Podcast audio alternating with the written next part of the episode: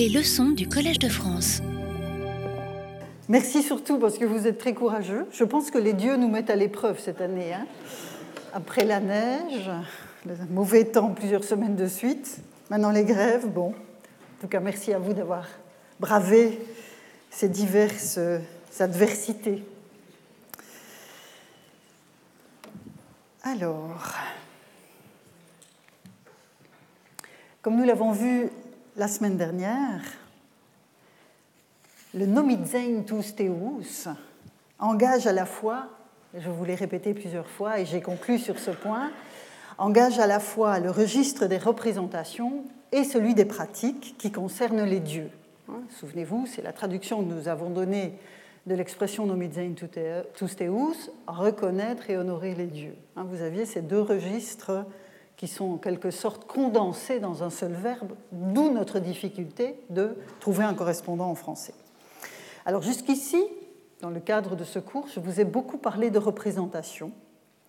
Il est temps maintenant d'en venir aux pratiques. Et tout particulièrement aux pratiques d'offrande et de sacrifice qui sont au cœur du dialogue que les Grecs instaurent avec leurs dieux, puisqu'il s'agit toujours d'une question de communication. En effet, l'articulation entre le général et le particulier, entre le singulier et le pluriel, dont je vous parle maintenant depuis longtemps, ne concerne pas que la représentation du divin, mais bien l'ensemble du système religieux auquel on a affaire dans les cités grecques. Les rituels, quels qu'ils soient, conduisent à poser le même type de questions que la conception et la représentation des dieux. Et je repose cette question. Quelle est la part de ce qui unit les communautés grecques sur un arrière-plan partagé et quelle est la part de ce qui les distingue? Et si partage il y a, si euh, s'il y a donc un ensemble à la fois de représentations et de rituels partagés, quel est le fondement de ce partage? Et la question est d'autant plus légitime que le constat de l'absence de toute autorité centralisée est évidemment tout aussi évident en contexte rituel qu'en référence à celui des représentations. Dans le monde que nous explorons ensemble, il n'y a pas d'autorité centralisée, qu'elle soit religieuse ou autre d'ailleurs. Et donc, que ce soit pour la représentation des dieux ou pour les rituels qui sont posés en leur honneur, qui sont accomplis en leur honneur, il n'y a donc pas d'instance de référence. Donc évidemment, si je pose la question du référent partagé, de, l'arrière-plan partagé, j'y arriverai, euh, il faut évidemment essayer d'en comprendre les articulations, puisqu'on n'a pas cette référence d'autorité. C'est par le biais des processus sacrificiels que nous allons tenter de répondre à ces questions au cours des trois leçons qui nous reste, qui nous reste avant le dernier cours qui sera euh, conclusif. Car si l'appellation de normes sacrificielles ne s'affiche plus sur le programme ici pour l'avant-dernière leçon, fondamentalement, la leçon sur les tritopatoros nous permettra de poursuivre la réflexion sur les normes sacrificielles et le questionnement sur les normes sacrificielles. Comme les dieux olympiens eux-mêmes, le rituel sacrificiel, donc l'ensemble des actes qui sont posés par les Grecs dans cet échange rituel avec leur Dieu, donc le rituel sacrificiel apparaît entièrement constitué dès les vers de l'Iliade et de l'Odyssée, qui offrent des descriptions circonstanciées de la manière dont les protagonistes de l'épopée honoraient les dieux par la mise à mort rituelle d'un animal domestique ou de plusieurs animaux domestiques. Donc que ce soit dans la, représentation des dieux ou dans l'acte sacrificiel, pour nous, modernes, qui appréhendons cette culture, c'est comme si ces, éléments étaient sortis euh, tel Athéna tout armée de la tête de Zeus. Hein. Ils nous apparaissent d'emblée dans la documentation qui nous est donnée, en l'occurrence le texte de l'épopée. Mais de telles descriptions de rituels sacrificiels sont au total assez rares dans les textes de la tradition textuelle grecque tels qu'ils nous ont été transmis. On a par exemple, outre les quelques descriptions dans l'Iliade et l'Odyssée, on trouve chez Aristophane, dans La Paix, la comédie La Paix, qui, a donc été jouée à la fin des années 20 du 5e siècle sur le théâtre de Dionysos à Athènes, on trouve un sacrifice, la mise en scène d'un sacrifice de mouton à la déesse Paix, hein, la Paix, Eirénée, qui est divinisée pour l'occasion. Et à la fin du siècle suivant, donc fin du IVe siècle, Ménandre, autre auteur comique de la comédie nouvelle cette fois, dans le Discolos, va aussi construire un processus sacrificiel au cœur de son intrigue. Mais c'est à peu près tout. Si j'accepte quelques allusions à des sacrifices que l'on trouve disséminés dans les tragédies euh, du Ve siècle. Mais à quel sacrifice? Alors, quel sacrifice au singulier, au pluriel? Ces textes font-ils référence? Alors, Plusieurs hypothèses peuvent être affrontées pour, peuvent être formulées pardon, pour répondre, pour affronter cette question. Donc, à quel sacrifice ces textes dits littéraires, que ce soit l'épopée ou la comédie, à quel sacrifice font-ils référence? Donc, trois hypothèses peuvent être formulées. La première fait des descriptions de sacrifices, notamment dans l'épopée, une sorte de miroir à peine déformé de la réalité des sacrifices, une sorte de photographie, si vous voulez. La deuxième hypothèse déconstruit cette illusion référentielle, considérant donc que la référence directe est une illusion, pour n'y voir que des constructions imaginaires qui nous informent avant tout sur l'intrigue dans laquelle ces constructions prennent place. La troisième hypothèse, et vous aurez vite l'occasion de vous rendre compte que c'est celle à laquelle je souscris, se place à l'articulation des deux premières. Hein, comme souvent, je ne veux pas dire que la vérité est au milieu, mais il y a quand même une bonne probabilité que ce soit le cas. La troisième hypothèse donc se place à l'articulation des deux premières et considère que le contrôle de l'auditoire de ces différents morceaux épiques ou comiques donne une raison d'espérer saisir quelque chose de ce que les auditeurs connaissaient des rituels en question. Hein, c'est un argument auquel je tiens beaucoup. Quand on parle de textes littéraires, ce sont toujours, il ne faut pas l'oublier, des performances qui implique un auditoire. Or, cet auditoire, vous ne pouvez pas lui raconter n'importe quoi. Il y a un jeu d'interaction avec cet auditoire, c'est ce que j'appelle le contrôle, et je ne suis pas la seule à l'appeler ainsi, le contrôle de l'auditoire sur le matériau qui lui est donné à voir. Et donc, il peut y avoir évidemment des variations, des improvisations, une plasticité dans la manière dont tout cela est construit, mais on ne peut pas sortir totalement du cadre. Et c'est ce qui me donne l'espoir de trouver quelque chose d'intéressant sans tomber dans une illusion référentielle intégrale.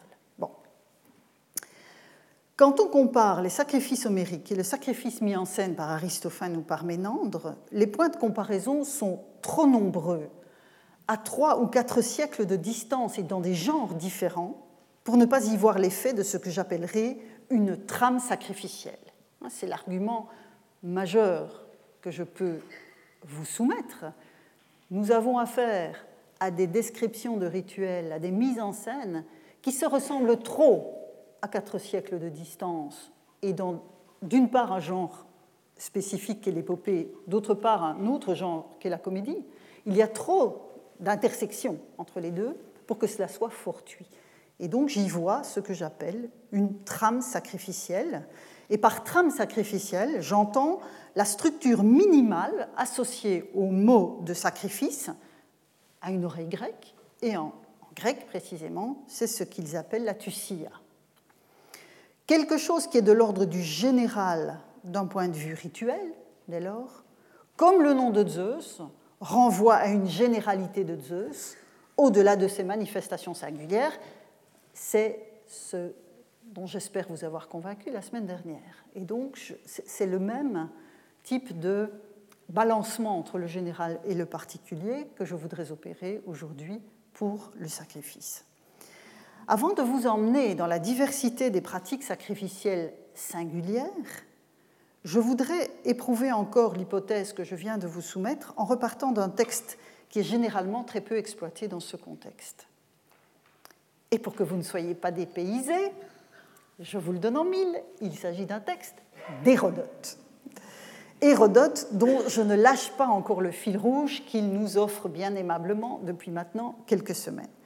Vous avez vu que je vous ai parlé de l'épopée, de la comédie, et là j'introduis un, troisième genre, hein, troisième auteur, un troisième genre, à savoir l'enquête d'Hérodote. Nous avons en fait déjà vu ce texte assez rapidement, puisqu'il s'agit de la description du sacrifice perse, dont je vous ai dit, quand je vous ai montré ce texte il y a déjà plusieurs semaines, qu'il était une sorte de description du sacrifice grec en creux, ou plutôt en négatif. Donc je le relis rapidement avec vous, parce que ça fait quand même quelques semaines que nous l'avons vu. Nous sommes au livre 1, chapitre 132, Quant au sacrifice en usage chez les Perses pour les dieux que je viens de citer, voici ce qu'il est. Et vous avez ici, en ionien, tusiye, qui équivaut à la tusia que j'évoquais il y a un instant. Ils ne dressent pas d'autel, ils n'allument pas de feu quand ils doivent offrir un sacrifice, ils n'usent ni de libation, ni de flûte, ni de bandelette, ni d'orge sacrée. Un Perse veut-il sacrifier à l'un ou l'autre des dieux? Il conduit la bête dans un lieu pur et il invoque le dieu, portant sur sa tiare une couronne de myrte de préférence. Il n'est pas permis à celui qui offre un sacrifice de se souhaiter du bien à lui seul en particulier. Il prie pour la prospérité de tous les Perses et du roi, lui-même étant compris dans l'ensemble des Perses. L'animal sacrificiel, une fois découpé en menus morceaux et les chairs cuites, il fait une litière d'herbes fraîches, de trèfle de préférence et pose dessus tous les morceaux de viande. Lorsqu'il les a déposés, un mage, qui est là présent, psalmodie une théogonie, telle est d'après ce qu'ils disent la nature de ce chant. Car la règle est chez eux de ne pas offrir de sacrifice sans un mage. Et vous voyez ici le terme que j'ai traduit par, ou que le grand plutôt a traduit par règle, c'est nomos. Après quelques instants d'attente, celui qui a sacrifié emporte chez lui les viandes et en use selon sa volonté. Donc voilà le texte d'Hérodote qu'il est intéressant à mon sens de produire quand on travaille sur, le sacrifice et surtout quand on pose la question que je pose, que je vous ai soumise il y a un instant. Ce sont évidemment les propositions négatives qui nous offre l'indice le plus sûr d'une comparaison différentielle avec les rituels grecs. Je reprends ces éléments en les retournant en une formulation positive. Vous les voyez en rouge sur le texte. Présence d'autel, allumage d'un feu. Je fais une petite parenthèse ici à propos de cette référence à, à l'autel et à l'allumage d'un feu. Le texte, vous l'avez vu, dit que les viandes sont cuites après la découpe en morceaux, ce qui implique une source de chaleur. Mais ce qui est important ici, je pense, c'est le lien qu'Hérodote opère entre l'autel et le feu. On peut donc en déduire que l'autel enflammé est un marqueur de sacrifice pour les Grecs. Je referme la parenthèse. On a ensuite toujours en positif, hein, je retourne les propositions, l'accomplissement de libation, l'usage de bandelettes, la performance musicale de l'olos, c'est-à-dire ce qu'on appelle une double flûte, même si c'est un, instrument à hanche, et que la flûte n'a pas d'anche. Mais la double clarinette, ça ferait un peu bizarre, et puis c'est pas tout à fait ça. Euh, j'ajoute donc encore dans ma description l'usage de grains d'orge rituels, la possibilité d'adresser une prière pour un bénéfice personnel, hein, si je retourne la proposition qu'Hérodote nous fait en comparaison avec le sacrifice perse, le caractère facultatif du prêtre dans certains sacrifices. Et donc voilà ce que vous avez en rouge sur l'écran, ce qui est posé en négatif par Hérodote et que j'ai retourné en positif pour pointer vers quelque chose qui est de l'ordre du sacrifice grec. Les autres éléments de la description, présentés sur le mode de l'affirmation cette fois, concernent la manipulation de l'animal et, de ce qui, euh, ce qui l'entoure. Voilà en bleu. On a donc la conduite de la bête dans un lieu pur, l'invocation du dieu, le port de couronne, prière pour la communauté, découpe de l'animal en morceaux, cuisson des morceaux, déposition des morceaux sur un lit végétal et l'enlèvement des morceaux que le sacrifiant emporte et dont il fait ce qu'il veut. Donc voilà la substantifique moelle, si je peux rester dans la métaphore alimentaire, la substantifique moelle de cette description qu'Hérodote nous donne en négatif du sacrifice grec. Comme Hérodote ne procède pas à des contrastes pour les observations marquées en bleu sur l'écran, je fais l'hypothèse que les pratiques en question entrent davantage dans le cadre de référence qui est le sien, en, additionnant les, notations rouges et les notations bleues, on voit se dessiner une trame sacrificielle qui répond à quelque chose qui est de l'ordre de ce qui est grec en cette matière. Le degré de généralité qu'atteint Hérodote dans son évocation qui est partiellement contrastive me semble autoriser une telle affirmation. Nous sommes ici dans un registre extrêmement général, puisque la comparaison s'effectue à l'échelle de la Perse, à l'échelle de la Grèce, même si c'est en négatif. Ce qui nous donne, de manière synthétique, je poursuis donc ma quête d'une trame, ce qui nous donne de manière synthétique les éléments suivants que je retire donc de ce qu'on vient de discerner dans ce texte du livre 1. On a donc du feu à l'autel, une couronne portée par le sacrifiant, de la musique d'Olos, pardon, la conduite de l'animal dans un lieu spécifiquement pur, ce qui en grec évidemment est un sanctuaire, musique d'Olos, libation, usage de bandelettes et d'orges rituelles, invocation et prière qui peuvent concerner, et une prière qui peut concerner tant l'individu que la communauté, le caractère facultatif de l'agent cultuel, feu à l'hôtel, oui, pardon, il est, deux fois, mais je l'avais déjà mis là, découpe de l'animal, donc ça veut dire que la mise à mort de l'animal, même si elle n'est pas évoquée, elle est implicite, découpe de l'animal donc en parts qui sont cuites, déposition des parts, enlèvement des parts et libre disposition de la viande. Donc voilà une sorte de, de trame que je peux déduire le caractère indirect en creux du regard qu'Hérodote porte sur le processus sacrificiel grec confère à son témoignage un intéressant degré de fiabilité. Parce que contrairement à ce que l'on trouve dans l'épopée ou dans la comédie, on n'a pas affaire ici à la reconstitution d'un rituel en vue de son inscription dans une intrigue. Ici, nous sommes dans un autre registre qui donne à ces éléments, à mon sens, un plus grand degré encore de fiabilité. Et ce, cette présentation me permet ensuite de retourner vers ces textes que j'ai cités tout à l'heure, l'épopée homérique, la comédie ancienne et nouvelle, pour compléter la trame que nous venons de dessiner.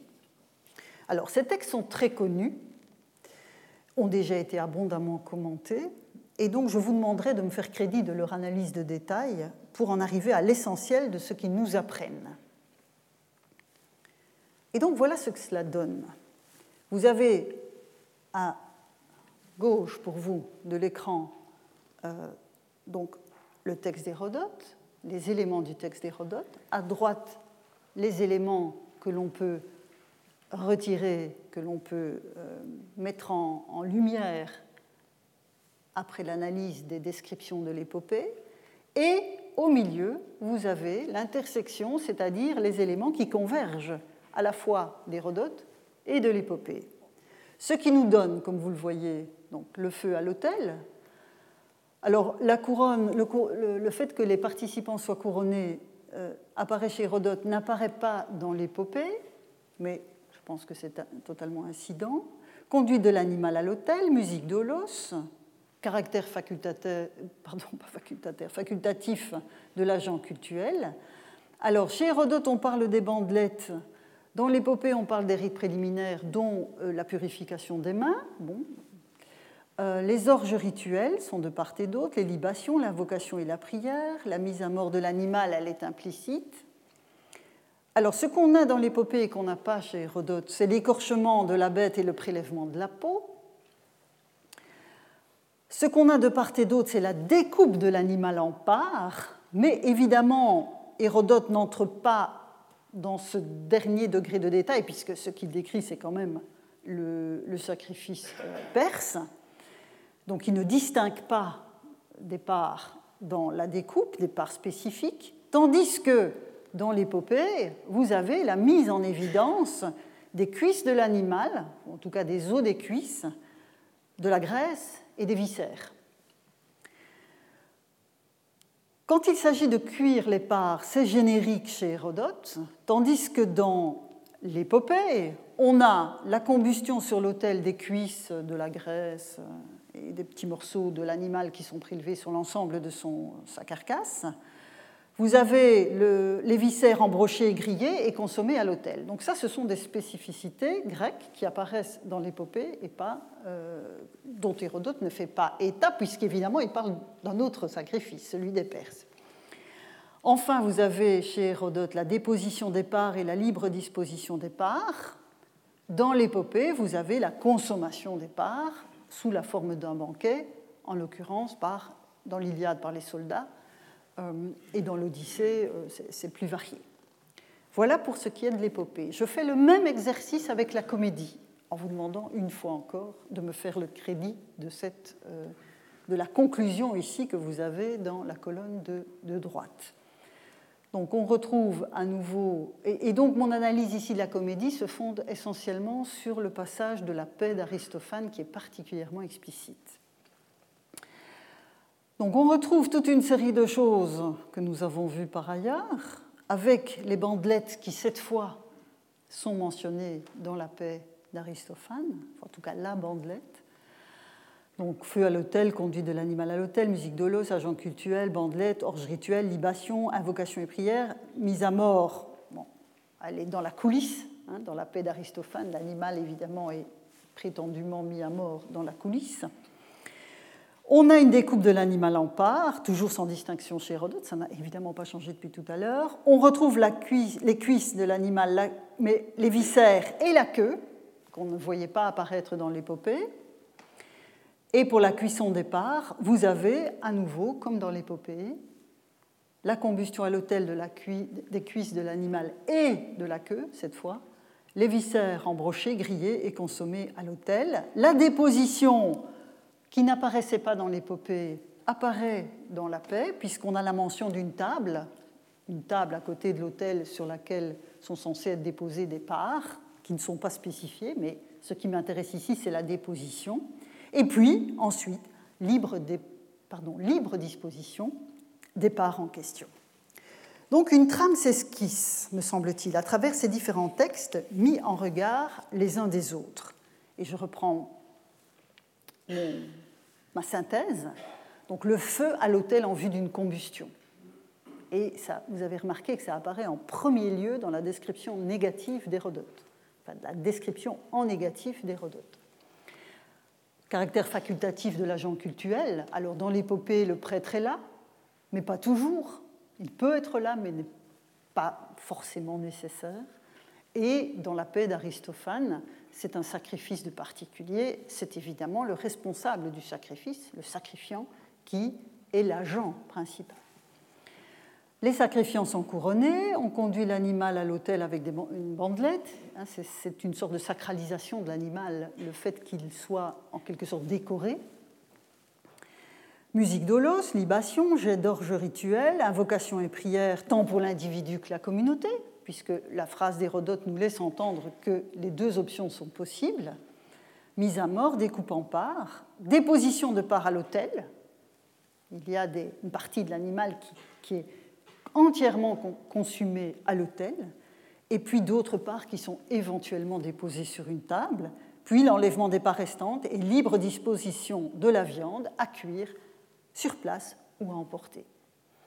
Vous comprendrez évidemment au terme de ce bref parcours pourquoi on parle de la cuisine du sacrifice ou de la boucherie sacrificielle, le sacrifice grec, ce n'est pas une abstraction, hein, c'est extrêmement concret.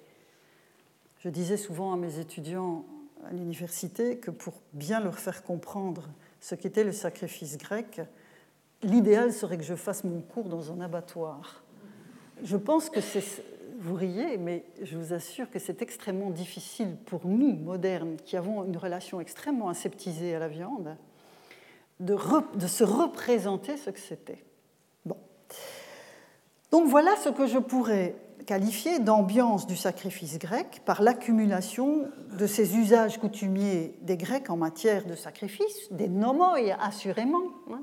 tous ces éléments rentrent dans la catégorie des nomoi, que Hérodote dessine en surimpression ou en sous-impression de son discours sur les Perses et qui me semble confirmé par la comparaison rapide que je viens d'effectuer avec l'épopée et la comédie. Mais si nous tentons de déterminer le cœur de cette pratique et d'identifier une manière grecque de sacrifier, au-delà d'une accumulation de traits d'ambiance et d'actes posés, comme je viens de le faire, que trouvons-nous? Si j'essaye vraiment d'aller chercher le noyau, le cœur de cette démarche, comment dois-je faire? Pour répondre à ces questions, il faut quitter les textes dits littéraires pour se plonger dans une documentation très différente. Alors, ce n'est pas les abattoirs, évidemment. Ce n'est pas l'abattage auquel on pourrait assister comme un anthropologue de terrain observant ce qui se passe. On est évidemment, en tant qu'helléniste, toujours obligé d'avoir la médiation de textes. Mais je quitte les textes dits littéraires pour me plonger dans une documentation différente, à savoir les centaines de prescriptions gravées sur pierre ou sur métal par divers groupes, depuis les cités elles-mêmes jusqu'aux familles. Parfois, des familles s'instaurent en groupes sacrifiants et produisent des inscriptions pour expliquer ce qu'ils entendent faire dans la longue durée du temps, ou diverses associations, des groupes de sociabilité. Nous aurons l'occasion la semaine prochaine d'évoquer divers types d'inscriptions prescriptives, à savoir ce que j'ai appelé dans le titre de ces deux leçons les normes sacrificielles. Mais dans le temps qui me reste cette semaine, je pose une question précise. Si les textes dits littéraires nous permettent d'atteindre un certain degré de généralité dans la structure du sacrifice sanglant, hein, ce qu'on vient de voir ici, Peut-on déceler un tel arrière-plan dans la documentation épigraphique elle-même, ou bien cette documentation épigraphique ne nous livre-t-elle que les variations sur la trame, les, motifs dessinés sur la trame? Donc j'aimerais donc poser, essayer d'affronter cette question. Les textes dits littéraires nous donne la possibilité de discerner quelque chose qui est de l'ordre de la trame. Je vous dis que les centaines de prescriptions épigraphiques nous livrent une foule d'informations ponctuelles, de variations et de, spécificités. Néanmoins, pour valider mon hypothèse qu'il y a bien une trame, il faut que je m'interroge sur la présence ou non de cette trame dans la documentation épigraphique elle-même. Et pour répondre à cette question, je partirai d'un texte absolument remarquable qui a été mis au jour en 2002. À l'échelle de l'étude de l'Antiquité, c'est très récent. En 2002, donc, dans une décharge de Gravillon, dans un remblai, en fait, près de Larissa en Thessalie, donc nous sommes en Grèce centrale, et la découverte dans une décharge vous indique déjà que ce texte n'était pas en place, il n'était pas in situ, comme on dit, et que le contexte matériel de son érection est irrémédiablement perdu, ce qui est toujours évidemment extrêmement dommageable. Quand vous avez ce type de stèle absolument remarquable qui est trouvé hors contexte, vous perdez automatiquement une foule d'informations qui permettrait d'éclairer son contenu et son usage. Le texte est daté des 3e, 2e siècles avant notre ère, donc nous sommes globalement au milieu de la période hellénistique, et couvre donc les deux côtés de cette stèle, dont vous avez la photographie des deux faces sous les yeux, et la face la mieux conservée ici, compte 82 lignes. La face ici moins bien conservée en compte moins, mais cette face-ci est absolument remarquable. C'est donc une inscription qui évoque un sanctuaire et la stèle provient, selon toute vraisemblance, du sanctuaire en question. Et ce sanctuaire était consacré à une déesse qui reste anonyme dans l'inscription. Mais cette déesse anonyme est entourée de toute une série d'autres divinités. Alors on trouve une Artémis qui porte l'épiclèse de Phulaké, une Artémis gardienne donc. On trouve aussi le dieu Men, le dieu Men qui est un dieu lunaire bien attesté en Asie mineure. On trouve d'autres dieux encore, un Apollon des portes qui semble avoir un pédigré grec, mais c'est extrêmement difficile d'en être assuré, tandis que d'autres dieux qui portent euh, des noms grecs comme Pan, Hélios ou la moire. Donc Pan, Hélios ou la moire, ce sont probablement les traductions grecques de dieux non grecs, dans la mesure où sur l'inscription, dans l'inscription, vous avez la mention de Pan, celui que les Syriens appellent, et puis on a Neiriples qui ne nous dit absolument rien, pour le moment en tout cas, parce que l'analyse de cette inscription vient seulement de commencer. Mais en tout cas, le fait que le nom de Pan soit traduit dans l'inscription atteste que c'est en quelque sorte une. Enfin, c'est plus qu'en quelque sorte, c'est une interprétatio du dieu. Et pour Hélios ou la moire, on soupçonne le même genre de processus.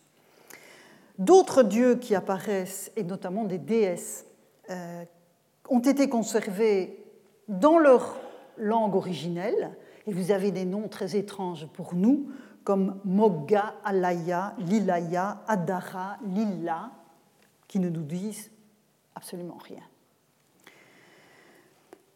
Cette inscription a été publiée en 2015, donc elle a été trouvée en 2002, mais il faut toujours beaucoup de temps pour ce genre de mise à disposition d'un document à la communauté scientifique. Et donc le, le, texte a été publié en 2015 et l'inscription a déjà donné lieu à quelques articles importants. Voici la bibliographie, vous voyez que ça, ça s'est accéléré. Encore une fois, vous aurez la bibliographie complète à la fin du, de la présentation sur le site. Et donc, vous voyez ici, vous avez ce qu'on appelle l'éditio princeps, donc un règlement religieux de la région de Larissa, culte grec et orientaux, par Jean-Claude Decour et un collègue grec euh, dont je n'ai pas réussi à trouver le décodage du prénom, donc A, Alexandre peut-être, euh, Angelos, je ne sais pas, euh. Puis vous avez eu en 2016 deux articles importants, notamment celui de Robert Parker qui a euh, modifier une interprétation préalable des éditeurs qui considéraient que la divinité principale du sanctuaire, c'était précisément l'Artémis Phulaké que j'ai évoqué tout à l'heure, et Robert Parker a bien montré que non, elle n'était pas la déesse principale. Vous avez aussi un important article de Yann Mathieu Carbon qui a réussi à, identifier une des fêtes qui sont euh, mentionnées dans l'inscription. Et puis, vous avez encore d'autres articles qui commente cette inscription. Et puis en 2017, euh, une réédition déjà par Jean-Claude Decour lui-même, avec la collaboration d'un de ses collègues, Richard Bouchon. Alors ces deux collègues ont choisi d'inverser les faces. Euh, donc au départ, ils avaient considéré, Jean-Claude Decour avait considéré qu'ici on avait la face A et ici la face B. Dans la, dans la réédition de 2017, ils ont fait de ceci la face 1 et de ceci la phase 2. Vous verrez dans la suite que je m'en tiens à la présentation de l'éditio Princeps en considérant que ceci est la phase A et ceci la phase B.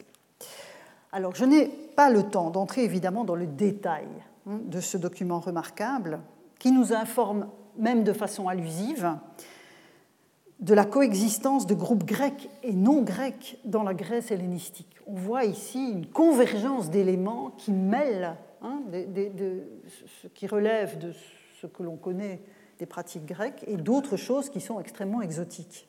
Donc on a probablement derrière ce sanctuaire et derrière donc cette inscription une association mixte dont le document en question organise les pratiques sacrificielles et purificatoires. Alors le passage que je souhaite vous soumettre se trouve sur la face la mieux conservée, dont je vous ai dit que je continuais de l'appeler la face B. On y trouve une série de prescriptions que je vais vous présenter sous la forme d'une liste synthétique pour que vous saisissiez le contexte dans lequel s'inscrit le passage sur lequel je vais m'arrêter plus précisément. Vous imaginez que dans le cadre du temps qui nous est offert ici, je ne peux évidemment pas commenter les 82 lignes. Puis, puis de toute façon, ce serait hors de mon propos. Ma question, je ne l'oublie pas, c'est le général et le particulier. Alors, voilà, désolé, c'est un peu massif, mais on va voir rapidement ensemble de quoi il s'agit. Donc ici, vous avez en quelque sorte la table des matières de la phase B. Donc vous avez une interdiction non initiée d'entrer dans le temple de la déesse sous peine d'accomplir des purifications, une interdiction non initiée d'entrer dans le vestibule, sauf pour y prier, ou faire des vœux. Puis il y a des règles de pureté qui sont énoncées, à nouveau des purifications si on ne respecte pas les, règles. Vous avez la mention d'une organisation de quête, la mention très, très curieuse, on n'a pas encore totalement compris, d'une inscription pour le vestibule qui parle d'offrandes préliminaires à Fulaquet et Amen. Et c'est évidemment cette prescription qui avait conduit les, premiers, enfin, les éditeurs de l'inscription à considérer que c'était Artemis Fulaquet qui était la déesse principale du sanctuaire. Vous avez ensuite des prescriptions pour un sacrifice de volaille blanche à ces deux euh, divinités ou d'agneau des règles de pureté pour entrer dans le sanctuaire, des prescriptions pour le sacrifice à la déesse selon la norme grecque. Vous aurez tout de suite compris que c'est évidemment ça qui m'intéresse. Prescription pour le rituel de la table pleine pour la déesse, autre rituel. Prescription pour la consécration d'une journée à la déesse. Donc vous voyez cette déesse donc anonyme. Fumigation autour de la statue. Prescription pour le sacrifice d'une volaille ou d'une oie. Prescription pour le sacrifice d'un bovin là aussi je vais y revenir.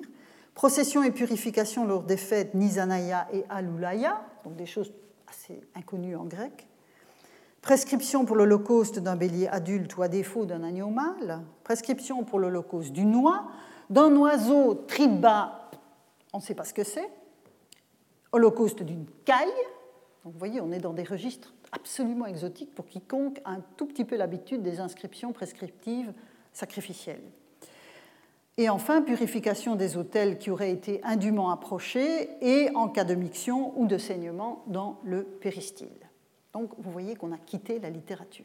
Hein. Nous sommes vraiment dans le registre des inscriptions prescriptives qui sont fondamentales pour comprendre le sacrifice grec, et non grec en l'occurrence. Donc il s'agit d'une succession de clauses dont l'ordonnancement logique, s'il en est un, échappe quelque peu il n'y a pas véritablement de, ligne conductrice claire. Le lecteur est confronté à une accumulation d'informations sur des purifications et des sacrifices sans qu'une structure claire n'apparaisse de façon évidente. Alors, c'est de sacrifices que je veux évidemment vous parler, et donc je vais isoler de cette liste ce qui concerne le sacrifice, ce qui nous donne cette fameuse inscription pour le, péristyle, donc des fumigations préliminaires à Fulaquet euh, et Mène, prescription donc pour le sacrifice de volaille blanche d'agneau, la norme grecque, la table pleine, le sacrifice d'une volaille, le sacrifice ou d'une oie, d'un bovin, un holocauste, d'un bélier, l'holocauste de tous ces différents volatiles.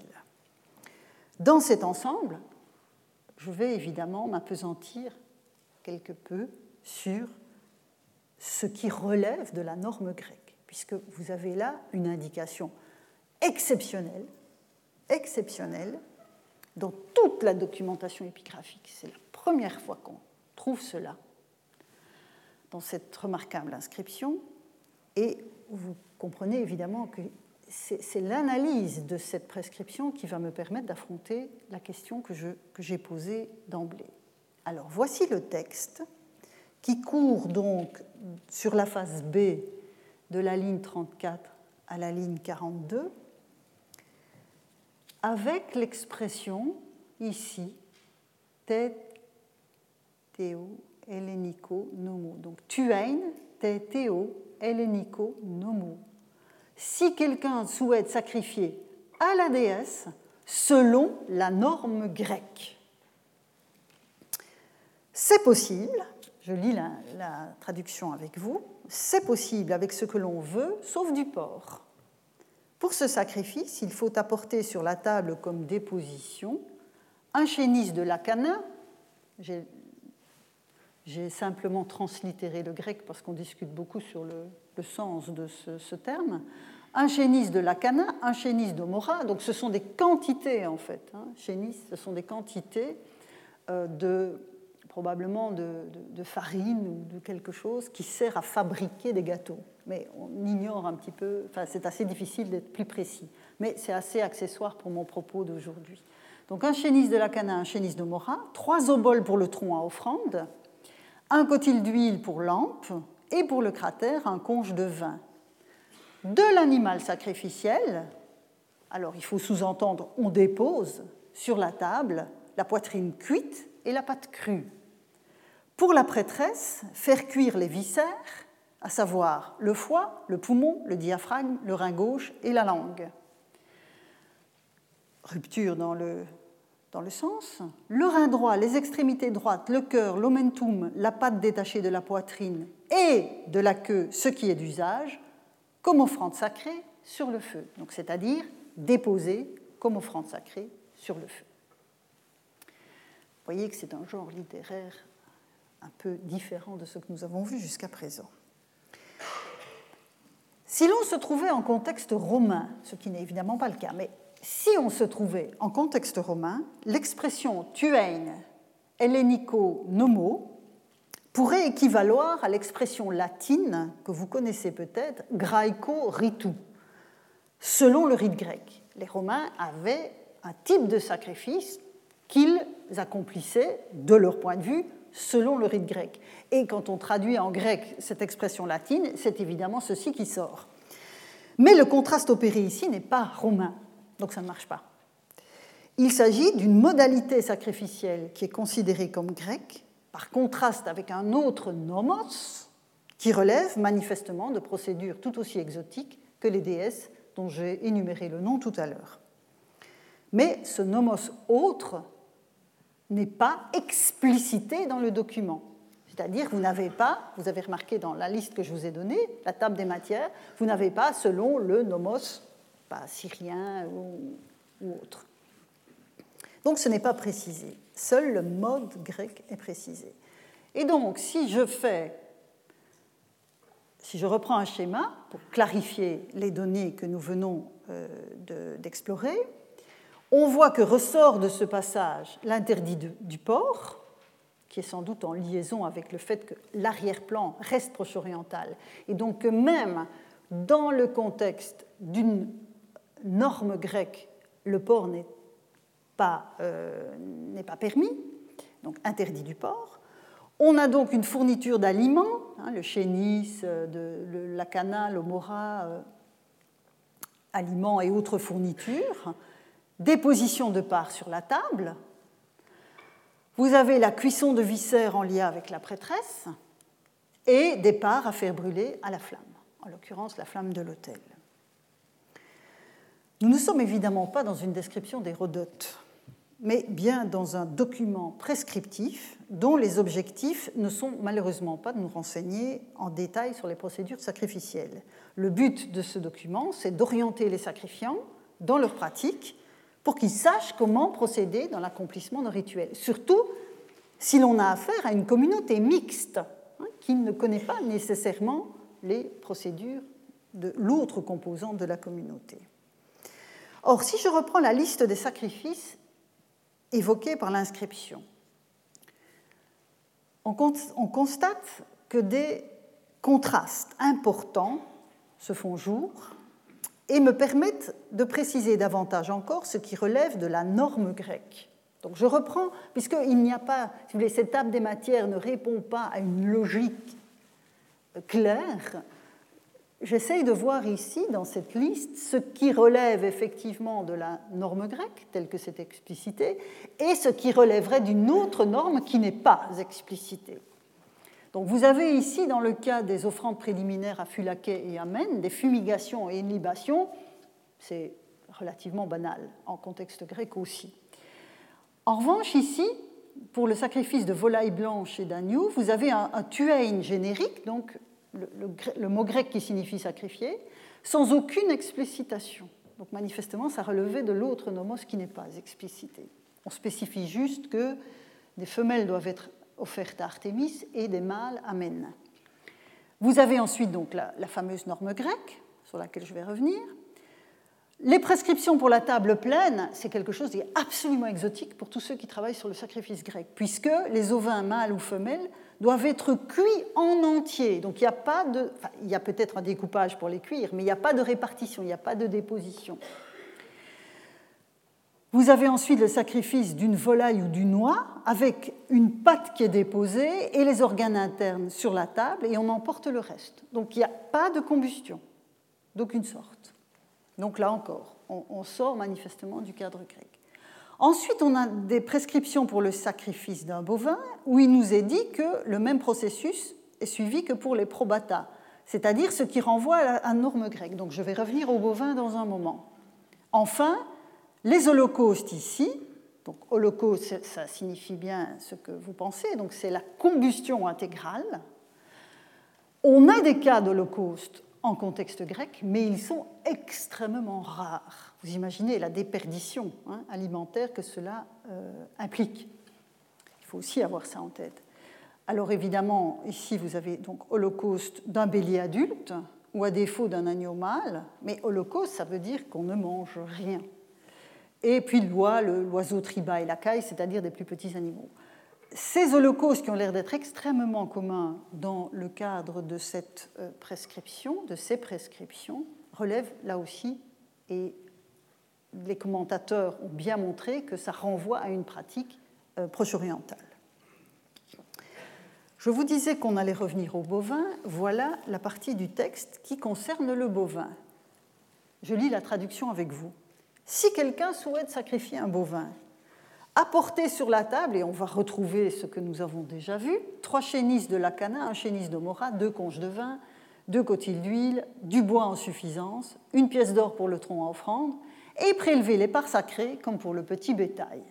Alors, pour que ça soit clair immédiatement, je vous mets sous les, yeux la comparaison des deux passages, c'est-à-dire le passage sur la norme grecque, tel que nous l'avons vu il y a un instant, et le passage sur le sacrifice de bovins.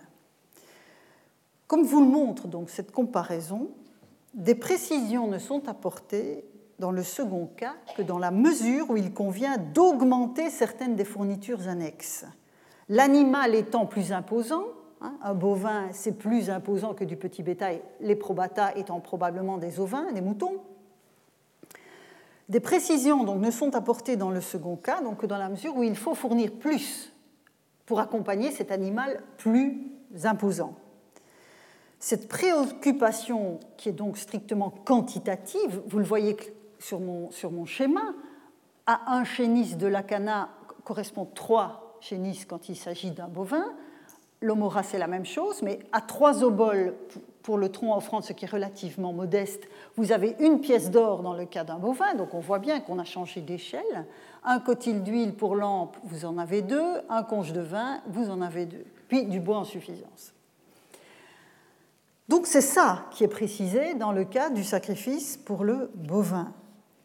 Donc cette préoccupation quantitative, disais-je, nous donne une précieuse indication par ailleurs, car pour la manipulation de la carcasse animale, le processus reste identique et se voit synthétisé par l'expression prélever les hiera, donc les parts sacrées, comme pour les probata, c'est-à-dire le petit bétail. Ce qui est encore plus essentiel par rapport à cette mise en regard de, l'échelle qui a changé, c'est l'utilisation du générique hiera pour désigner tout ceci, puisque je pars du principe que quand il n'y a pas de distinction fondamentale d'échelle, on fait la même chose dans le cas des deux sacrifices. Et le terme hiera par sacré désigne l'ensemble des morceaux de l'animal qui sont indiqués de B38 à B42, donc dans le texte que nous avons vu. Ces parts sacrées, reçoivent donc des traitements différents.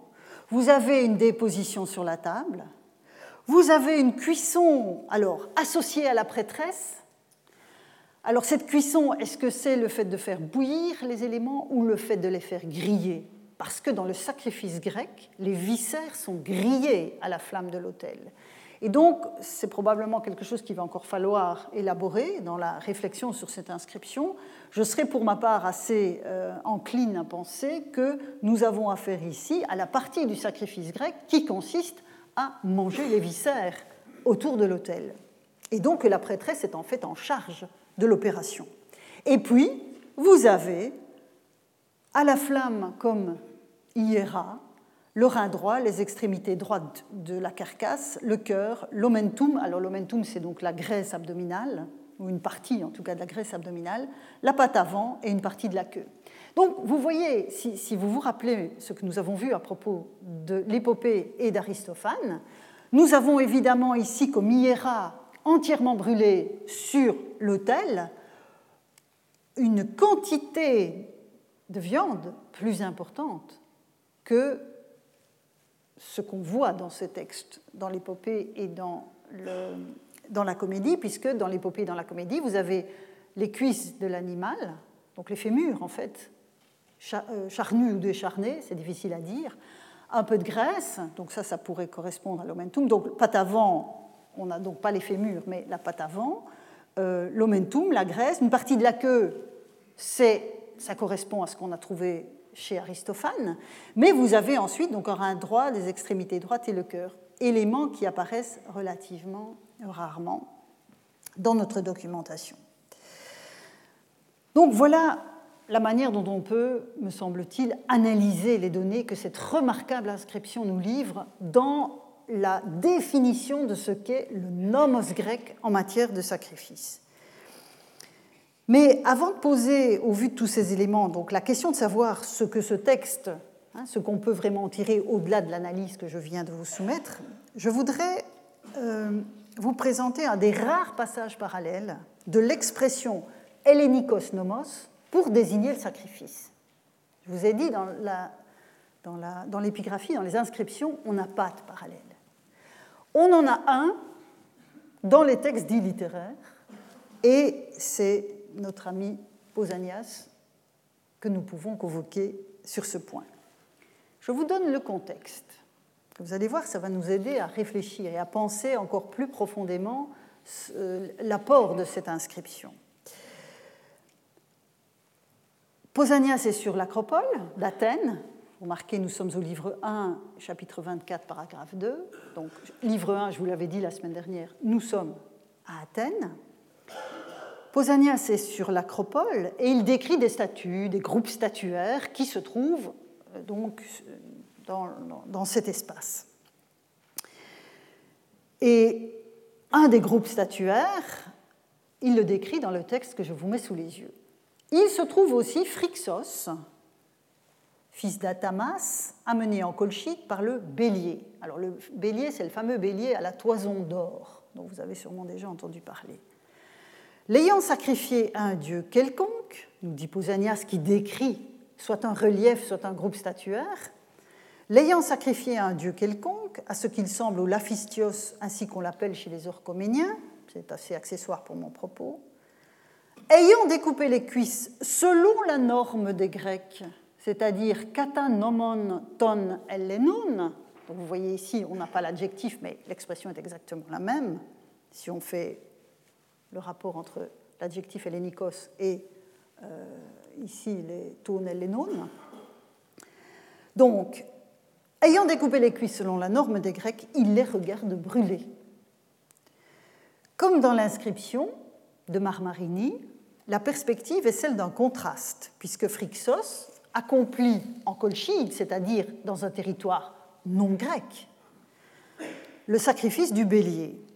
Et ce que le texte de Pausanias met en évidence derrière cette référence à un nomos des Grecs, c'est le prélèvement d'une part de l'animal. En l'occurrence, ici, ce sont les cuisses, donc selon la lignée de l'épopée et de euh, la comédie. La formulation du passage ne permet pas d'assurer que la combustion du prélèvement en question fait partie de ce que Pausanias inclut dans la norme grecque, mais je pense que c'est assez probable.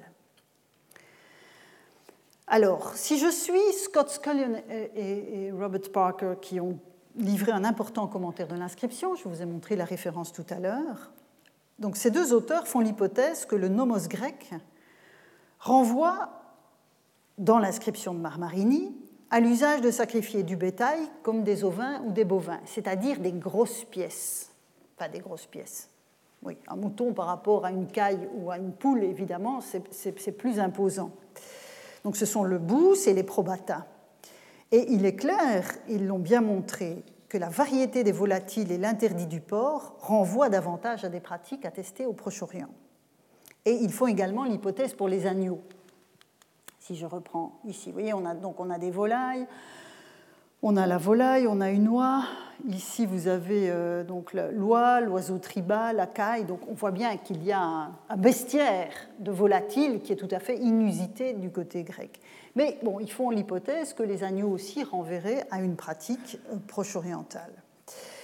Et donc, pour eux, le nomos hellenikos de l'inscription, ce serait uniquement la manipulation qu'il faut euh, appliquer aux gros animaux par comparaison avec de plus petites pièces qui seraient communes dans la pratique orientale.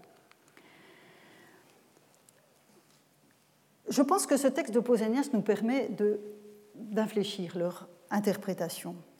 Il me semble que la combustion d'une part prélevée sur l'animal mis à mort peut être un marqueur de grécité en matière sacrificielle.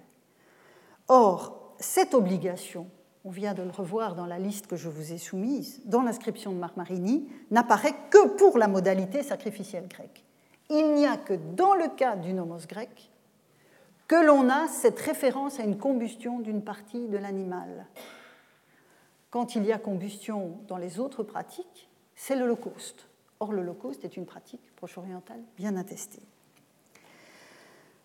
J'en reviens dès lors au texte d'Hérodote, et j'arrive à la fin de mon parcours, j'en reviens au texte d'Hérodote qui nous offre une occasion rare d'opposer sacrifice étranger, en l'occurrence c'est perse, et sacrifice grec. Hein, parce que dans les autres textes dont je vous ai parlé, que ce soit l'épopée ou la comédie, on est dans un, contexte gréco-grec. Il n'y a pas de mise en relation, de mise en regard d'autres pratiques.